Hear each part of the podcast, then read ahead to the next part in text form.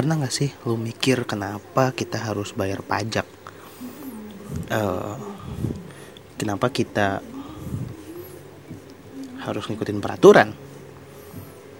Dan kenapa kita boleh berpendapat dan menyuarakan suara kita di masyarakat?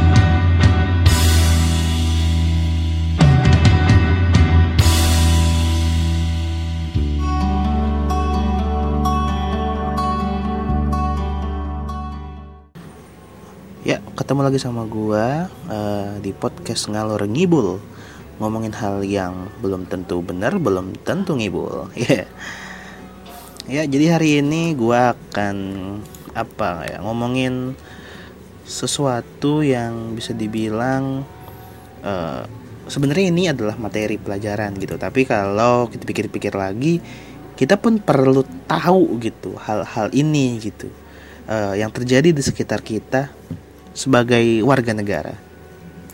Ya, tujuan utama gue bikin uh, judul kali ini emang buat materi. Tapi kalau dipikir-pikir lagi, kita pun secara umum harusnya tahu bahwa hal ini jadi penting buat kita juga.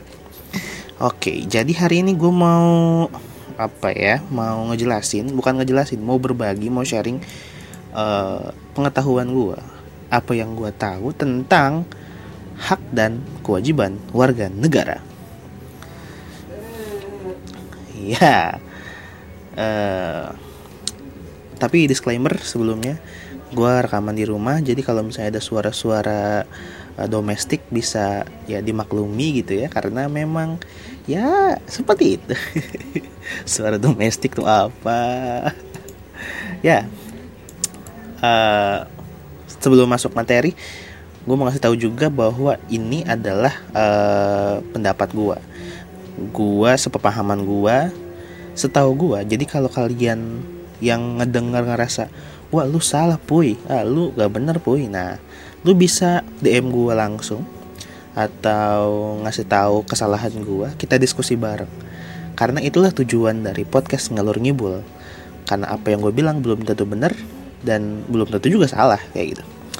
Ya, yang pertama hak dan kewajiban.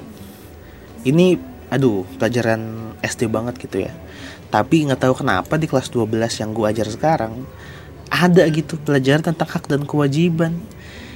Ya, tidak apa-apa karena pada dasarnya kita sebagai manusia apalagi siswa-siswa Indonesia setelah kita naik kelas materi sebelum di kelas sebelumnya kita lupa gitu ya. Tidak masalah. Nah eh, yang pertama hak.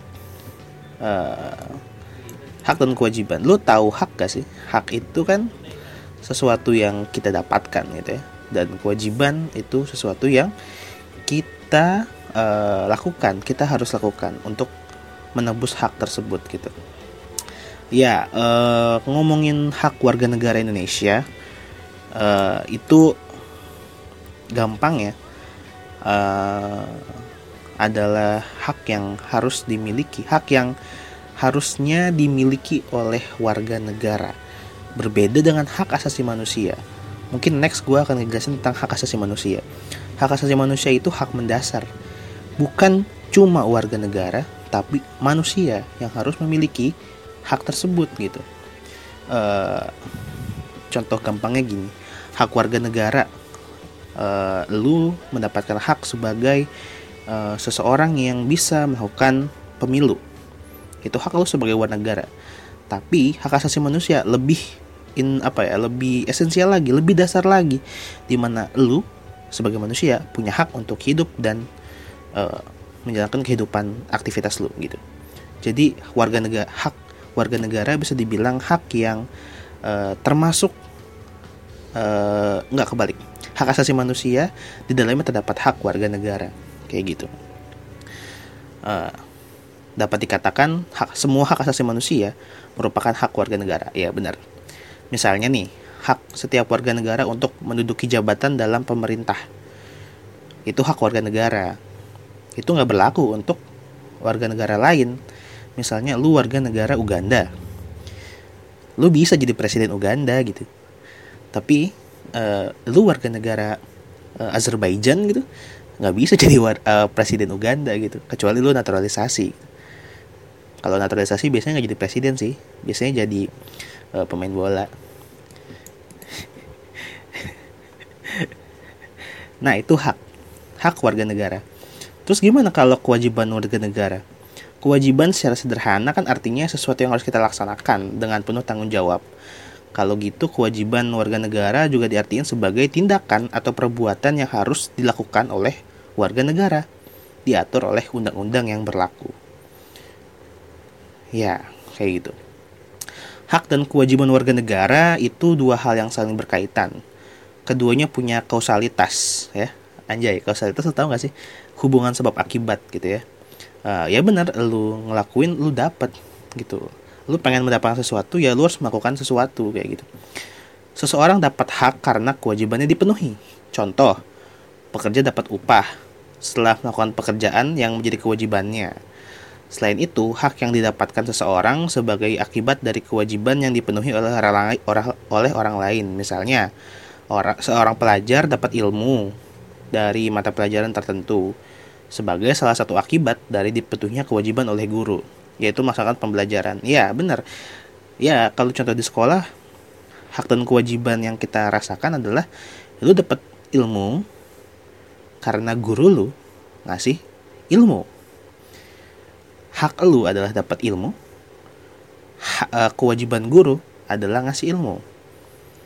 Uh, kewajiban lu adalah mendapatkan uh, kewajiban lu adalah mengambil, melaksanakan, mempelajari ilmu yang dari guru lu dan hak guru lu adalah mendapatkan pemahaman dari lu. Gokil.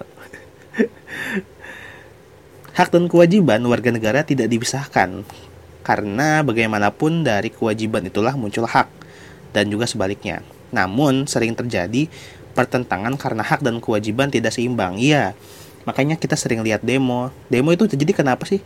Sebenarnya secara perspektif konflik ya, di situ kan ada dua posisi yang tidak sejajar gitu. Ada orang yang diuntungkan dan tidak diuntungkan. Kebetulan masyarakat sipil atau masyarakat kita nih yang sering kali tidak diuntungkan. Sehingga kita sering kali melaksanakan yang namanya demonstrasi, unjuk rasa, protes kepada siapa? Kepada penguasa. Gitu. Jadi ya itu, itu masalah yang kita hadapi sekarang gitu.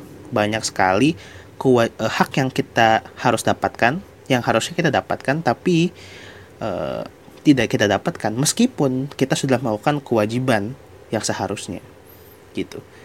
Kalau misalnya kayak uh, kejadian itu terus menerus terjadi muncul apa yang uh, muncul apa yang akan terjadi nanti? Kesenjangan sosial. Yang satu untung banget yang satu rugi banget yang satu sangat menderita yang satu sangat malaria. Jangan tuh sangat ya kayak itulah ngerti lah ya. Nah kalau ngomongin warga negara kewajiban hak dan kewajiban warga negara di Indonesia terutama itu berkaitan sama Pancasila gitu ya.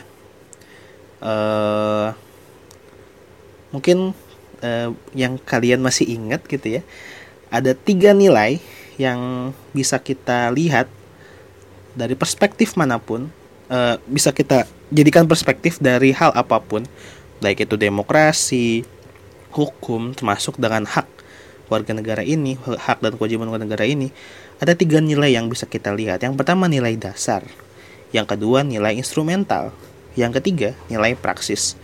Nilai dasar itu nilai-nilai yang terkandung di dalam Pancasila. Kalau nilai instrumental itu nilai yang e, dijadikan sebagai dasar untuk membuat kebijakan atau peraturan. Sedangkan hak e, nilai pras, praksis itu adalah nilai praktikal atau nilai e, substansi di mana lu harus ngelakuin penerapan dari nilai tersebut gitu. Yang pertama, ada nilai dasar Pancasila mengenai hak dan kewajiban warga negara. Tahu Pancasila dong? Ada berapa? Iya, benar, ada lima. yang pertama itu sila ketuhanan yang Maha Esa. Berhubungan dengan ketuhanan, kepercayaan, keyakinan mengenai uh, sosok Tuhan dan uh, kepercayaan lain gitu ya. Di mana uh, pada dasarnya Pancasila itu menjamin hak dan kewajiban warga negara untuk apa ya mempercayai dan melaksanakan ibadah sesuai dengan uh, pilihannya gitu ya. Jadi di sini ya seperti itu. Kalau sila kemanusiaan adalah beradab, sila kedua berhubungan sama apa? Berhubungan sama uh, hak setiap warga negara pada kedudukan yang sama dalam hukum serta memiliki hak-hak yang sama untuk mendapat jaminan dan pelindungan hukum. Berhubungan sama keadilan dan keberadaban. Iya dong. Hak dan kewajiban gimana Pancasila punya butir-butir yang uh, pas untuk menjadikan uh, apa namanya ya manusia itu dimanusiakan gitu. Manusia itu diberadabkan. Karena peradaban takkan pernah mati. Kenapa jadi lagu?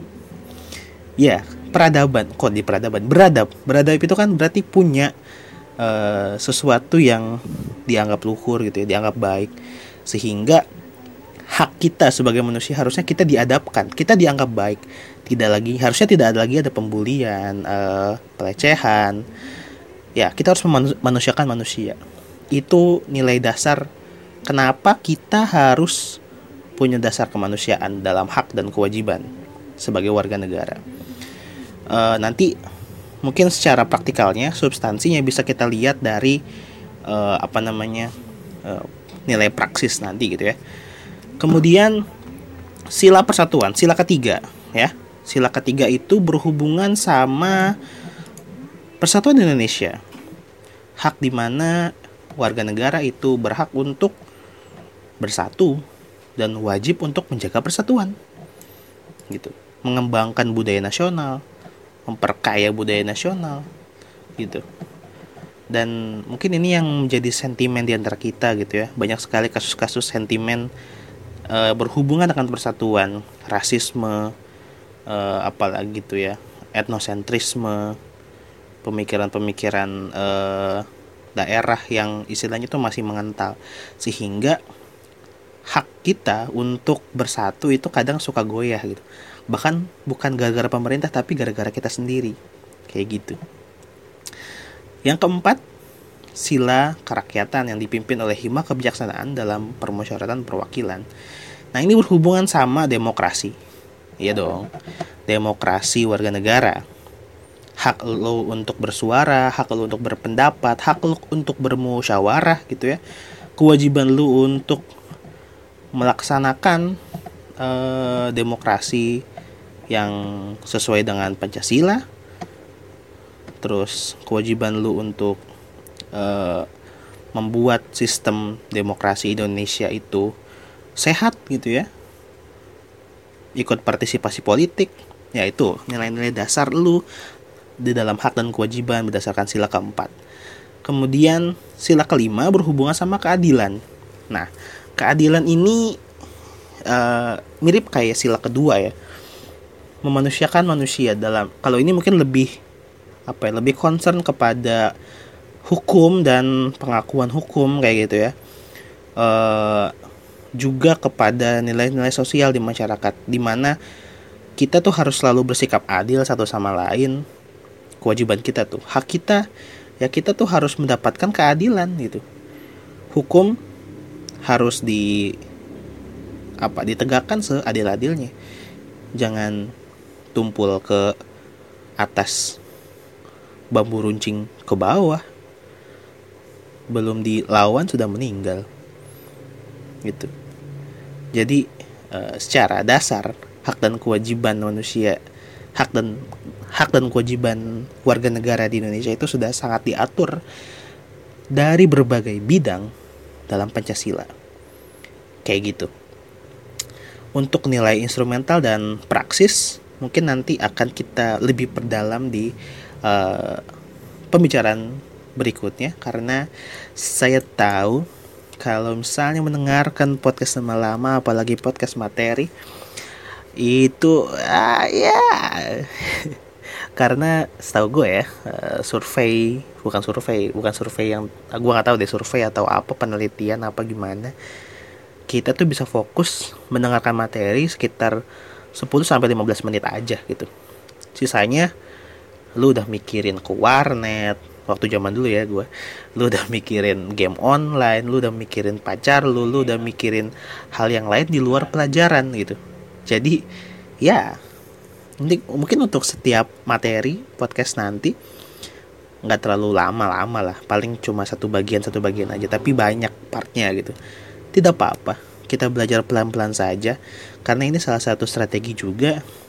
Karena gue ngajar tanpa ketemu murid susah juga kalau cuma ngetik di classroom gak enak gue bikin podcast ya biar anak-anak denger anak-anak nanggepin gue juga gitu dan kalian yang dengar pun selain murid-murid gue juga boleh ngasih pendapat apakah penjelasan hak dan kewajiban warga negara gue benar atau salah. Inilah podcast ngalor ngibul.